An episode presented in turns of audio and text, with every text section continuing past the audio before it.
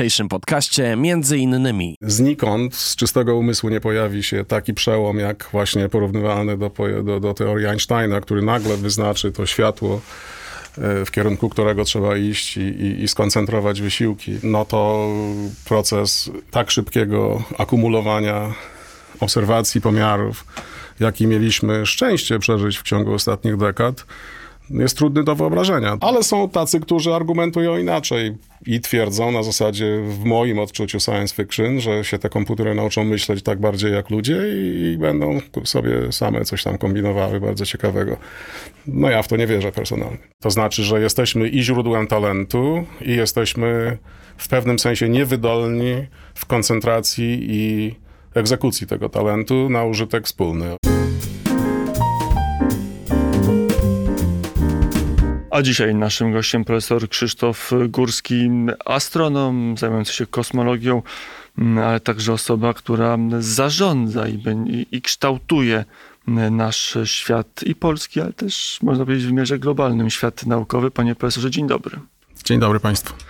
Zacznę może od pytania o, o badanie kosmosu wydaje się, że e, my mamy przynajmniej taką uproszczoną wizję i historii, i rozwoju, i kształtowania się naszego e, kosmosu. Każdy, każdemu laikowi wydaje się, że był wielki wybuch, a potem stopniowe kształtowanie się e, przestrzeni kosmicznej, a potem tego, z czego my się składamy, że tajemnic chyba już nie ma wiele.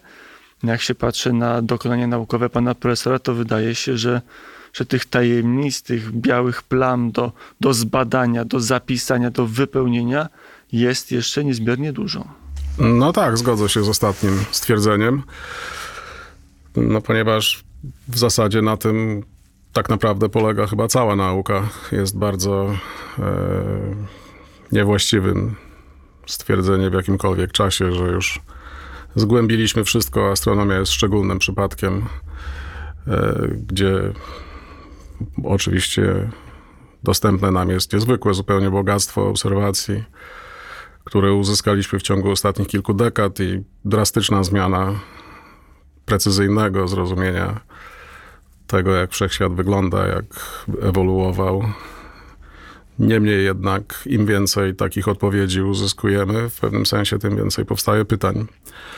Niektóre z tych pytań są po prostu na innym poziomie trudności, głębokości filozoficznego wymiaru. To, czym ja się zajmuję, badania mikrofalowego promieniowania tła, zbliża nas do granic poznania w tym sensie, że badamy promieniowanie, które określamy terminem, że jest najstarszym promieniowaniem elektromagnetycznym, jakie do nas dociera i jest rejestrowane, a w związku z tym przynosi informacje z najwcześniejszych epok w ewolucji wszechświata, które są postrzegane bezpośrednio przy pomocy naszych instrumentów. To było dosyć krótko w kosmicznej skali, po momencie wielkiego wybuchu, bo tylko kilkaset tysięcy lat w stosunku do 14 miliardów wieku wszechświata.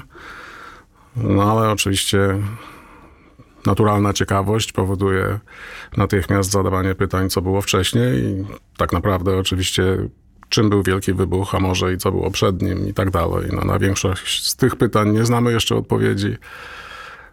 Mamy pomysły na to, jak zbliżyć się bardziej do tych ostatecznych granic poznania, no i to będzie oczywiście w pewnym sensie programem naukowym na najbliższe dekady. Po prostu nie wiemy. Fizyka jest niekompletną nauką, w sensie tego, że nie mamy teorii absolutnie wszystkiego w całkowitym zakresie niewyobrażalne wręcz z ludzkiej perspektywy energii, gęstości, parametrów fizycznych, które opisują wczesny wszechświat i, i, i żadne y, teorie, nie mamy nawet teorii, która łączy teorię względności z mechaniką kwantową, więc nie, nie mamy teorii kwantowej grawitacji, która byłaby akceptowalna i sprawdzalna. W związku z tym i tyle. Jest tak, jak pan profesor powiedział, rzeczywiście, że nie ma tej jednej teorii, która byłaby, opisywałaby w jednym momencie i teorię względności, czyli tą ostatnią klasyczną, czyli tak się przyjmuje teorię fizyczną z tymi teoriami już nieklasycznymi. E, czekamy, znaczy my jako świat, jako ludzkość i wy jako świat nauki czekacie na, na nowego Einsteina, na kogoś, kto opisze fizykę trochę od nowa? To podświadomie, oczywiście, że tak. Yy, Myślę, że jest dosyć powszechnym przekonanie, że, że oczekujemy zespołowo na jakiś rodzaj przełomu. Yy, Na granicy Poznania w dziedzinie badania cząstek elementarnych yy, w bardzo wysokich energiach no brakuje danych. Wiadomo, że na największych akceleratorach pomierzono pewne rzeczy i, i nie wydaje się, że wejście w reżim energetyczny, który mógłby nam według obecnych wyobrażeń natychmiast uzmysłowić, w którą stronę istniejące teorie rozszerzać, no nie jest osiągalny w tej chwili. W kosmologii jest podobnie. W kosmologii nie ma żadnego ograniczenia, no bo w sensie klasycznego postrzegania e, parametrycznego opisu ewolucji wszechświata, no, schodząc do momentu tak zwanego wielkiego wybuchu, klasycznie schodzimy do momentu tak zwanej osobliwości, czyli osiągania parametrów fizycznych, które przyjmują wartości nieskończone, co jest w normalnym rozumieniu niefizyczne i wymaga prawdopodobnie nowego opisu, którego jeszcze nie mamy, także A skąd, no, ten, błądzimy. skąd jak, jak z tej wędrówki, z tego błądzenia e, wyjść? Jak działa fizyk? Fizyk działa tak, że zbiera multum danych i z tych danych stara się znaleźć teorię? Czy działa tak, że najpierw wymyśla teorię, najpierw ma być może nawet moment iluminacji, dopiero e, po tej iluminacji stara się znaleźć potwierdzenie swojej teorii e, w danych, w No, badaniach, eksperymentach? patrząc na zjawisko hi, historycznie, i tak, i tak. Wydaje mi się, że w astronomii, w kosmologii jesteśmy w tym momencie w, epoce dominacji drastycznego, drastycznie szybkiego przyrostu, narastania ilości danych, które generują najnowocześniejsze instrumenty, więc jest pewna droga logiczna, która mówi, że w tych danych trzeba kopać, e, przeszukiwać, szukać nowych perspektyw i być może coś nowego zauważymy, co przy badaniu starymi metodami jeszcze, je- czego jeszcze, jeszcze sobie nie uzmysłowiliśmy. No, no, no jest to jedna metoda. Ona wydaje się być intelektualnie dla pewnego typu ludzi nieatrakcyjna, ale jest to ogrom pracy, y, który trzeba wykonać. Y, No, i, i, i, I pracujemy nad tym. Profesor Krzysztof Meissner kiedyś mawiał, może cały czas mawia, że podstawowym narzędziem pracy fizyka, to w sensie, który się zajmuje fizyką teoretyczną, to jest pusta kartka i długopis. Tak. Że jeżeli on by siedział tysiące lat i patrzył się w wyniki w CERNie, to nic by tam nie zobaczył, gdyby nie miał najpierw teorii, co chce zobaczyć w tych wynikach. Absolutnie i to jest ta druga perspektywa z tych, które pan wymienił i to jest perspektywa czystego rozumu i, i wiedzy rozwijanej na zasadzie inspiracji i przebłysku i nagłego zrozumienia jakiegoś intelektualnego przejścia fazowego. No były takie przypadki w historii nauki. W pewnym sensie pewnie można tak Einsteina opisać. Przecież wydedukował y, teorię względności w zasadzie w oparciu o dwa przez wielu nawet niezauważane paradoksy pomiarowe w astronomii i, i to skierowało go na tor myślenia i tworzenia teorii jednej z najpiękniejszych, jak kiedykolwiek ludzki umysł wygenerował. Oczywiście jest rzesza ludzi w stylu tego, co pan opisał, e, pracy profesora Meissnera, którzy oczywiście starają się to robić również. Tak jak mówię, w większości zagadnień ekstremalnych, które stoją przed nami jako pytania największe, nie mamy nawet tego jednego czy dwóch numerów, na których mógł się oprzeć Einstein. No więc tutaj dostrzegam pewien problem, bo czy, czy z czystego rozumu, logiki, matematyki można wydedukować w sposób konstruktywny teorię, która akurat zgadnie, jak wszechświat działa już bez granic rozumienia, no to jest kwestia głębokiej wiary w e, pewien sposób myślenia i metodologii, także różnie do tego ludzie podchodzą. I w ludzki rozum. Dokładnie. E, Wiary wręcz w tym wypadku nieograniczonej. A z drugiej strony, e, w zasadzie dla naszej cywilizacji, naszej technologii, taki przełom, którą fizycy zajmujący się fizyką teoretyczną no, oczekują od, od kilku ładnych dekad, byłby potrzebny. Przecież my sobie w kosmosie, na Ziemi sobie świetnie radzimy z Newtonem. Jak stawiamy dom, to naprawdę poza Newtonem nic nam nie jest potrzebne. Żeby lecieć w kosmos i podbijać y, księżyc czy, czy nasz układ słoneczny, to Einstein też nam chyba zupełnie wystarczy. To pogrzyba nam tak naprawdę taka ogólna teoria. No znowu zahaczamy o, o problem niemalże, niemalże natury filozoficznej, ponieważ jest tak dokładnie, jak pan powiedział. W większości zjawisk, sytuacji życiowych wtedy nie mamy pojęcia nawet, że mamy do czynienia na przykład już po prostu z fizyką kwantową. Nie mówię o y, ostrych y, reżimach re, relatywistycznych i tak dalej. Tego typu rzeczy istnieją y, w odległych obszarach wszechświata, wśród zjawisk egzotycznych, których normalnymi zmysłami nie postrzegamy na co dzień, więc Odpowiedź chyba brzmi w ten sposób, że po prostu ludzka natura i zwłaszcza ciekawość jest nieokiełznana i y, no, absolutnie nigdy się to nie udało i myślę, że nigdy się nie uda postawić problemu w ten sposób, że mówimy, że no, sprawa jest załatwiona. 99,99% problemów potrafimy traktować, a ten ułamek, który pozostał, jest nieinteresujący.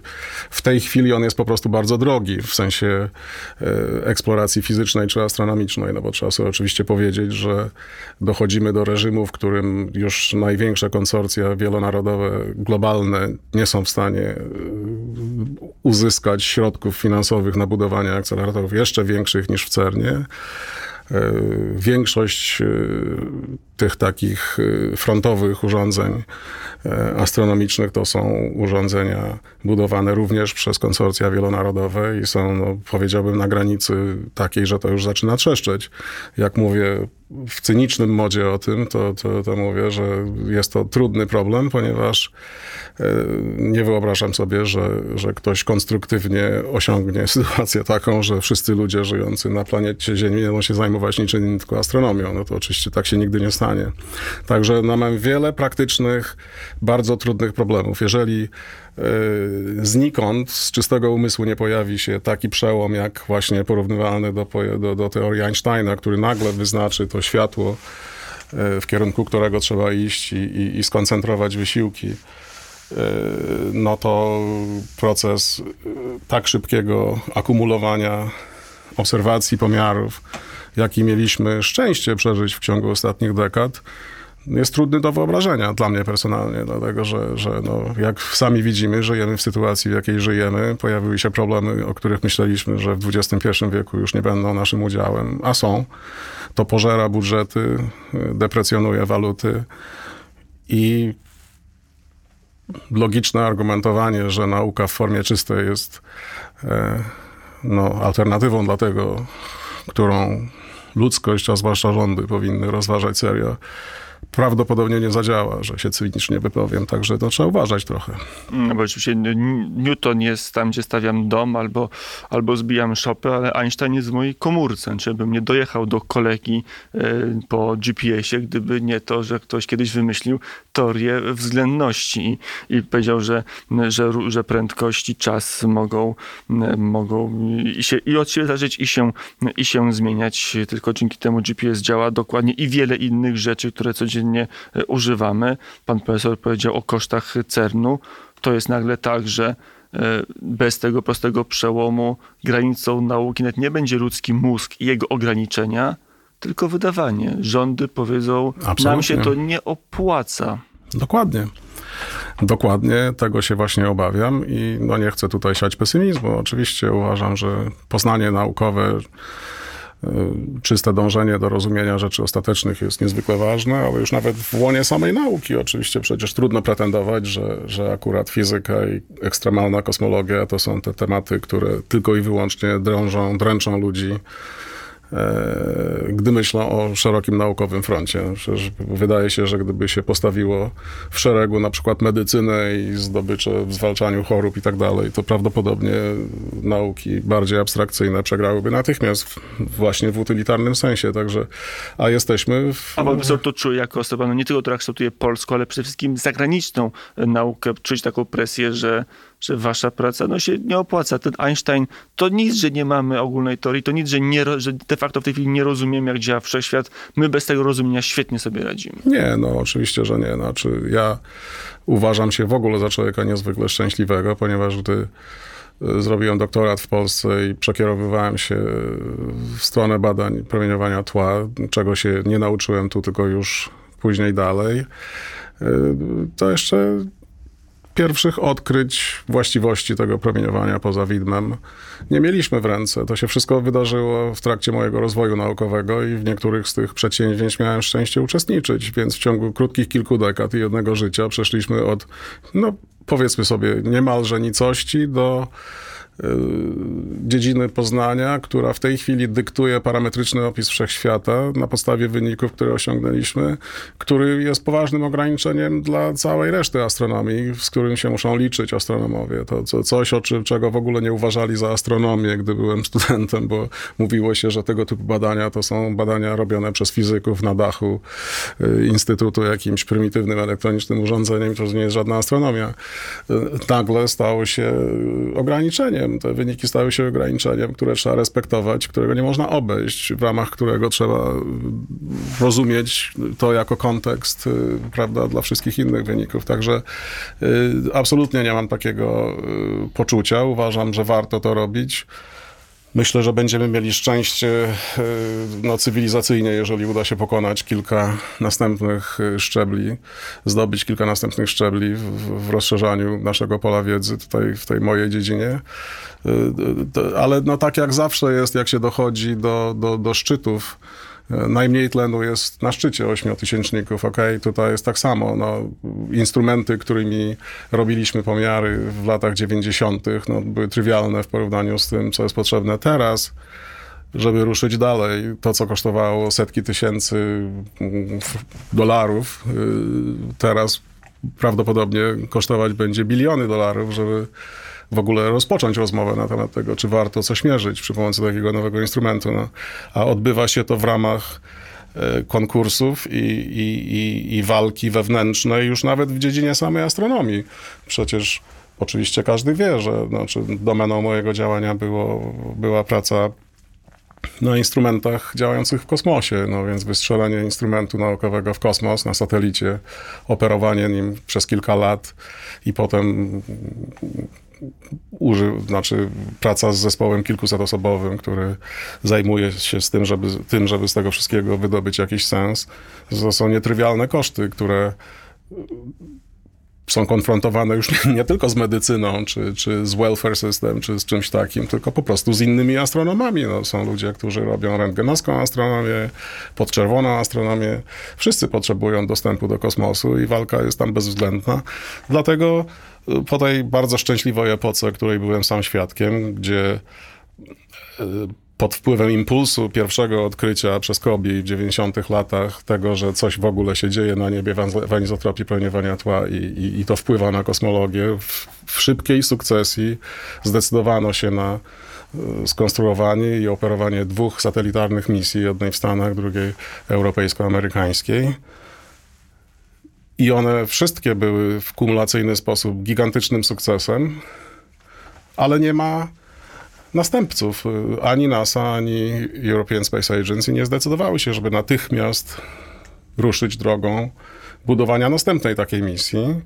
Z wielką ostrożnością do tego podchodzą, więc misje w skali czegoś takiego jak satelita Planck, tylko powiększonego, bo, bo parametry tego będą musiały być znacznie bardziej dramatycznie dobre. No, nie wydarzy się z, niemalże z pewnością przed dekadą lat 40., a może nawet 50. Także dochodzimy do momentu, w którym no, życie ludzkie jest y, takie, jakie jest. Z punktu widzenia mojej kariery to już będzie poza zasięgiem moim. I, I powstaje pytanie, co w międzyczasie, tak? Więc no, takie są praktyczne ramifikacje tego, jak, jak to się robi na co dzień. Nie ma tutaj lekkiego chleba. Jest ciężka walka o to, żeby przekonać ludzi, że w ogóle warto to robić. Plus to, co pan wspomniał o tym telefonie i o, tym, te, o teorii względności, o tym, co nauka nam dała, czy nawet już sam proces y, zdobywania kosmosu, budowania satelitów i oprzyrządowania całego do nich. No to tutaj oczywiście no, dotknął pan tematu, jak gigantycznie ważnym jest popularyzowanie nauki na poziomie takim, żeby właśnie do podatnika, y, normalnego człowieka, który musi zajmować tym wszystkim, co nas, czym nas życie obciąża, dotrzeć przynajmniej z nadzieją na to, żeby usłyszawszy o tym raz na jakiś czas, pomyślał sobie, okej, no w porządku. Panie profesorze, to jeszcze z takiej mapy pojęć bardzo popularnych ostatnio w, de- w debacie no, nie sposób mi nie poruszyć kwestii sztucznej inteligencji. Coś, co rozbudza emocje nas e, wszystkich na, na, na, na całej planecie. I chyba także fizyków. Zauważyłem, że fizycy lubią na tą sztuczną inteligencję spojrzeć i się z nią e, zmierzyć. E, To jest tak, że okej, może ludzki mózg nie będzie w stanie, może nie stać nas i nie będzie nas e, chcieć stać na to, żeby zbudować 10 razy większy i droższy CERN, ale może sztuczna inteligencja za nas to wymyśli, wymyśli ogólną teorię i rozwiąże nasze kłopoty w fizyce. No to powrócę do pan, pańskiego przywołania profesora Meistera, tej czystej kartki i ołówka, czy długopisu i, i zaproponuję, że z mojego punktu widzenia, jak posadzimy ten komputer uzbrojony w sztuczną inteligencję przed tą kartką i tym długopisem, to on tych osiągnięć nam nie zapewni. To ja, ja, za, ja zakładam, że, że to po tej drodze pójdzie. Po prostu pytanie w moim zrozumieniu jest źle postawione, okej? I, I bardzo dobrze jest e, przeglądać stare materiały, bo to już chyba pod koniec lat 70. zapytano Richarda Feynmana, słynnego noblisty z Caltechu e, wówczas, profesora e, fizyki teoretycznej, e, co on o tym sądzi. To się chyba jeszcze nie nazywało sztuczna inteligencja, czy to przecież ten temat istnieje już od dekad i, i jest odświeżany co jakiś czas. Teraz został mocno napędzony. Chyba tak mi się wydaje, że może częściowo komercyjnie, dlatego że się mówi o tych samojezdnych samochodach i sterowanie ruchem i tak dalej, wykorzystywaniem tego e, w cywilizacyjnym kontekście wszędzie, żeby zastąpić ludzkich operatorów, coś w tym stylu. No jest to jeden z rodzajów.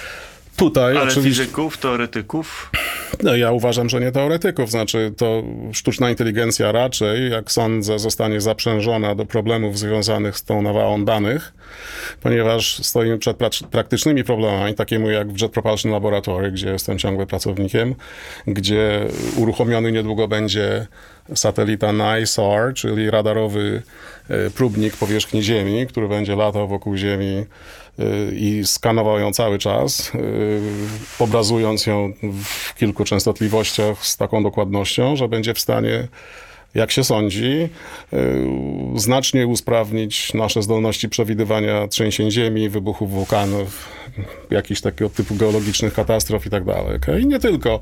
E, Natomiast e, problem czysto techniczny i prymitywny polega na tym, że to będzie urządzenie obrazujące powierzchnię całej planety z niezwykłą rozdzielczością i z niezwykłym tempem nabierania danych. Że ludzki operator nie będzie w stanie tego y, przeanalizować. Także oczywiście od razu mówimy o komputerach, no ale, ale chcielibyśmy, żeby te komputery miały pewien specyficzny rodzaj, nazwijmy to w cudzysłowie, inteligencji, który pozwoli je zaprząc do tego, żeby z tego natłoku danych wyciągać takie informacje, które są nam potrzebne. To brzmi mniej inspirująco niż twierdzenie, że się posadzi komputer przy kartce papieru i on nam fizykę zrewolucjonizuje, ale tutaj dostrzegam możliwość zatrudnienia zbyt szumnie według mnie nazywanej sztucznej inteligencji niż gdzie indziej. Ale są tacy, którzy argumentują inaczej i twierdzą na zasadzie, w moim odczuciu science fiction, że się te komputery nauczą myśleć tak bardziej jak ludzie i, będą sobie same coś tam kombinowały bardzo ciekawego. No ja w to nie wierzę personalnie. Naszym gościem profesor Krzysztof Górski, to przejdźmy do drugiej, pewnie krótszej części naszej, naszej rozmowy. 19 lutego tego roku został pan powołany na stanowisko sekretarza generalnego Akademii Kopernikańskiej. Po co profesorowi z międzynarodową renomą wchodzenie w coś, co dla wielu jest nieprzyjemne, czyli pewnego rodzaju administracji. Wielu naukowców mówi, o, oddajcie mi święty spokój, ja mam dużo rzeczy do policzenia, dużo rzeczy do zbadania, nie mam czasu na, na bycie urzędnikiem. Pan profesor podjął odwrotną decyzję. No tak, to teraz mnie pan zaskoczył i chyba dotarło to wreszcie do mnie i może zrezygnuję dzisiaj. Mam, mam nadzieję, że nie, bo wszyscy, bo wiele osób w Polsce miało do mnie poważne pretensje. Dlaczego? No bo to wyzwanie oczywiście duże i e, a szczytna idea. Znaczy ja nie urodziłem się, ale wychowałem się w Toruniu, więc pod pomnikiem Kopernika przechodziłem niemalże każdego dnia. Gdy byłem młodym człowiekiem, nie do końca zdawałem sobie sprawę z tego. W swojej karierze kosmologicznej spotykałem się z Kopernikiem cały czas, dlatego że To, to jest w ogóle, to, to, jest jeszcze głębiej niż chyba z Einsteinem, ponieważ jak sobie pomyślimy, jak świat wyglądał te 500 kilkadziesiąt lat temu i w jakich warunkach Kopernik przy dostępie do jakich instrumentów formułował swoje myśli i, i, i, i czego dokonał intelektualnie, no jest to po prostu jest porażające wręcz. A filozoficzna fala, która za tym poszła, no do dzisiaj objawia się tym, że, że, że jednym z organizujących pryncypiów kosmologii jest zasada Kopernika, która jest używana świadomie czy podświadomie do systematyzowania naszej wiedzy o wszechświecie. No po prostu ten prosty argument, że, że, słoń, że Ziemia nie jest centrum wszystkiego i wszechświat dookoła jest y, podobny i tak dalej, no to właśnie przenieś, przeniesione zostało na grunt kosmologii i, i, i jest w ogóle bronione jak, jak y, okopy Świętej Trójcy. Logicznie przez większość naukowców. Y, Argumenty takie, że, że tak naprawdę nie poznaliśmy całego wszechświata, więc kto wie, może on będzie z jednej strony wyglądał inaczej niż z drugiej, tak trochę jak na tych y, obrazkach sprzed kilku wieków o jakichś potworach na niepoznanych jeszcze lądach. Absolutnie jest, no, no jest niezauważalne wśród, wśród normalnego toku myślenia. Także tradycja kopernikańska jest znacząca. Gdy byłem w liceum, było 500 lat od urodzin Kopernika. Widziałem, chodząc po mieście, jak te obchody wyglądały, ale w nich nie uczestniczyłem. Teraz jest 550, pomyślałem sobie, okej, do 600 nie dociągniemy, więc to jest ostatnia w miarę okrągła okazja, żeby coś z tym zrobić. No i to zbiegło się y, z tym tokiem myślenia, który został niezależnie wygenerowany w naszych kręgach y, rządzących, zbliżonych do rządzących, żeby no jednak uczcić y, tę rocznicę godnie, stworzyć instytucję, która, miejmy nadzieję, zostanie żywym pomnikiem Kopernika i użyć ją jako wehikułu do y, spróbowania trochę nowej drogi do po, po, podtrzymywania, czy nawet pobudzania interakcji polskiego życia naukowego z, ze światem zewnętrznym. I nie chcę tego mówić y, absolutnie, żeby tego ktoś źle nie zrozumiał, z perspektyw jakichś bardzo nadętych, bo przecież oczywiście zdaję sobie sprawę, że zwłaszcza w dziedzinie astronomii radzimy sobie bardzo dobrze w sensie funkcjonowania na płaszczyźnie międzynarodowej. Raczej chodzi o to, żeby przyciągnąć ludzi z zewnątrz, tak jak to zrobiliśmy na kongresie i jak sądzę zrobimy skutecznie w ramach Akademii, do tego, żeby ich y, optyka zwróciła się na Polskę. I ta Akademia konstytucyjnie ma być ciałem stuosobowym, złożonym z 50 zagranicznych i 50 polskich naukowców, podzielonych na pięć izb tematycznych, które mają sobą symbolizować zainteresowania Kopernika. Jednym z nich jest astronomia, nauki ścisłe, ale jest prawo, medycyna, filozofia i ekonomia. Uznałem, że jest to bardzo ciekawa inicjatywa. Skoro poproszono mnie, by się nam zastanowić, no postanowiłem spróbować. No, ja osiągnąłem wiek, już, już zdradziłem w poprzednim etapie rozmowy, że e, prawdopodobnie dużej następnej misji satelitarnej nie będę mógł własnymi rękami robić z powodów naturalnych. No a tutaj jest y, problem bardzo prosty. Ja w, tym momencie spędziłem większość swojego życia zawodowego poza Polską, no ale w Polsce odebrałem całe wykształ- wykształcenie. Ciągle tu większość mojej rodziny mieszka. Powstają naturalne pytania. Y, Indywidualnie jest pytanie, gdzie chce człowiek spędzić resztę, resztę życia. Inaczej też, czy jest coś do spłacenia w sensie długu w stosunku do kraju, w którym się wyrosło. Wszystkie te elementy emocjonalno-intelektualne oddziaływują w takim momencie. No więc do końca nie znam odpowiedzi na to pytanie. Instynktownie powiedziałem, spróbujemy. E, Przekonywano nas, że mamy poparcie najwyższych czynników państwowych. Akademia jest e, w ostatecznym swoim wymiarze inicjatywą prezydenta Rzeczpospolitej, który ją przedstawił jako legislacyjną inicjatywę do Sejmu. Sejm to zatwierdził. Urząd premiera ją popierał, Narodowy Bank Polski nas popiera. Więc jest wiele znaczących filarów życia państwowego w Polsce, które wydawały się zainteresowane tym, żeby takie ciało stworzyć i, i trochę nowego ruchu wprowadzić w to, jak się te wymiany robi. W, w, lutym zresztą pytano mnie cały czas, czy Akademia, jeżeli zacznie działać, to nie doprowadzi do nowego drenażu mózgów. No, Odpowiadałem na to pytanie zawsze tak samo, że no, no, moja idea jest taka, żeby było na odwrót. E, zaczynam coraz lepiej rozpoznawać po wielu latach niebytności tutaj jakie są realia funkcjonowania w młodym życiu naukowym, w próbie ustanowienia reputacji i działania. Zawsze uważałem, że było to kryminalne i było schedą lat złych, że tyle ludzi utalentowanych, które pozna, których poznałem za granicami Polski, e, tam się właśnie znalazło ze względów wręcz prymitywnych, ponieważ stawali ludzie przed wyborem tego, czy mają tutaj pseudo-głodować, udając, że będą robić naukę jako męczennicy, czy pojadą gdzieś i będą mogli mieć w miarę normalne życie i robić to samo, tylko szybciej. No na te pytania trzeba sobie odpowiedzieć.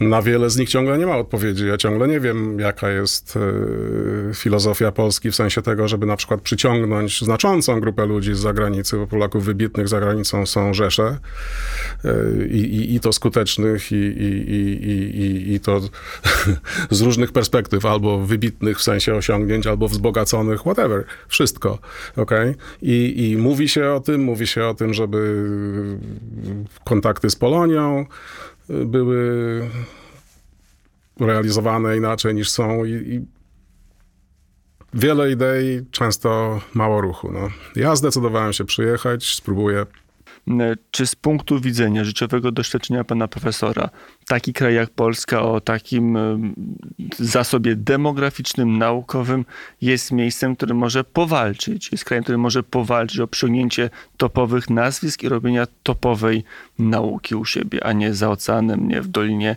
Krzemowej czy... czy... Kategorycznie, absolutnie tak i, i to jest imperatyw. I jeżeli do tego nie dojdzie, to będzie to nasza kolejna gigantyczna cywilizacyjno-kulturowa porażka jako kraju. Absolutnie trzeba o to walczyć, zawsze trzeba walczyć o najlepsze. Nie można w nieskończoność zgadzać się na to, że żyjemy w kraju, w którym wyrastamy pokolenie po pokoleniu i nawet nie wiemy, jacy byli wybitni Polacy przed nami, którzy coś zrobili tu czy ówdzie. Dla mnie było szokiem, przecież jeździłem do Polski oczywiście dosyć często. I, I kupowałem te kolejne książki, tam wybitni Polacy w historii czegoś i tak dalej. No, no, żeby człowiek w wieku 60 lat po raz pierwszy w życiu natykał się na książkę, w której ktoś próbuje usystematyzować to, jak znaczące wkłady poczynili nasi rodacy wszędzie, gdziekolwiek się nie postawi nogi na naszej planecie, no to to tak być nie może po prostu. I, I to znaczy, że jesteśmy i źródłem talentu, i jesteśmy w pewnym sensie niewydolni w koncentracji i egzekucji tego talentu na użytek wspólny, okej? I, i, I to nas odróżnia być może od innych krajów. Są na to dziesiątki powodów. Ja uważam, że nie ma co lamentować i narzekać na, na przeszłość cały czas. Trzeba patrzeć tylko w przyszłość. Nie można nikomu zazdrościć. Trzeba się uczyć od najlepszych, brać to, co się da, rękami, nogami, wszystkim, czym się da, adaptować na własnym gruncie i przyspieszać. Tak robią inni, nie wstydzą się tego. Nie ma w tym nic drożnego.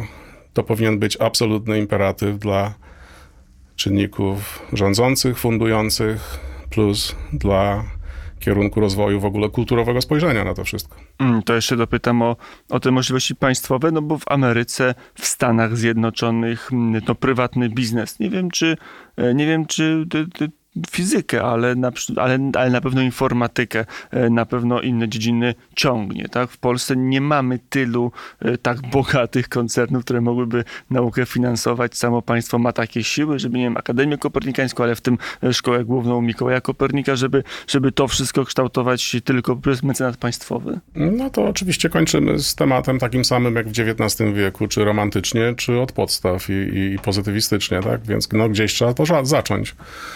To się nie stanie w ramach przejścia fazowego, że z dnia na dzień nagle się wszystko zrobi dobrze. Znaczy ja jestem przyzwyczajony do atmosfery narzekania, bo narzekanie było zanim wyjechałem z Polski wiele, wiele lat temu, jak przyjeżdżałem do Polski i teraz jak jestem w Polsce. To, to narzekanie to nasz narodowy sport, okej?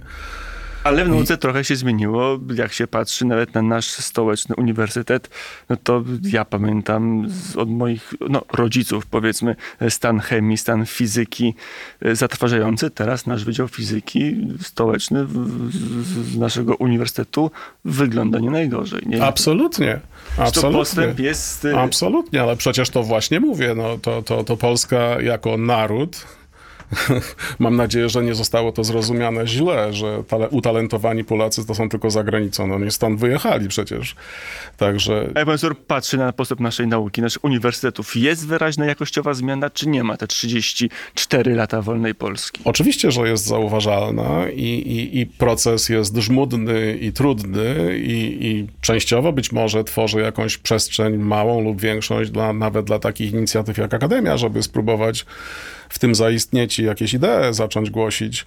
Y, Może ktoś posłucha, prawda? No, może nie, może wszyscy wymyślą to sami, nie wiem, ale absolutnie oczywiście jest inaczej, jest lepiej. Są dzie- dziedziny nauki w Polsce uprawiane na absolutnie światowym poziomie. Akurat astronomia jest tu wyjątkowo uprzywilejowana i zawsze była silna w kilku ośrodkach. I, i, i tutaj yy, powtarzam to wszystkim moim kolegom, jeżeli ktoś to słyszy, to jeszcze powtórzę raz przez radio. No przecież ja, jak tylko mam okazję, żeby otworzyć usta, to mówię, że Akademia Kopernikańska to nie był pomysł po to, żeby przyjechać i tłumaczyć Polakom w Polsce, jak robić astronomię, bo przyjechał człowiek z Ameryki, on wie lepiej. To jest kompletna bzdura. Jedyna rola dla Akademii Kopernikańskiej w tym wąskim wymiarze to jest taka, żeby znaleźć kilka otwartych ścieżek y, do zaproponowania edukacyjnie, które jeszcze mogą wzmocnić to, jak polska astronomia działa, bo jest kilka rzeczy, których jeszcze nie robimy. Te, które już robimy, nie potrzebują wiele pomocy. Prawdopodobnie, gdyby się zapytać większość kolegów, to by powiedzieli, że potrzebuje oczywiście pomocy, bo potrzebuje więcej pieniędzy. No i wracamy do pytania, które pan postawił Na samym skąd się biorą pieniądze na to wszystko, więc oczywiście w Polsce większość strumienia finansowania jest kierowana przez rządowe środki, yy, agencje. Yy, Czy się uda uruchomić efektywne finansowanie przez, no, nazwijmy to umownie, koncerny, korporacje, organizmy finansowe innej natury niż rząd, no to, no to nad tym trzeba pracować. E, Trzeba pracować i, i, i nie w sensie narzekania, ale w sensie zachęcania, prawda?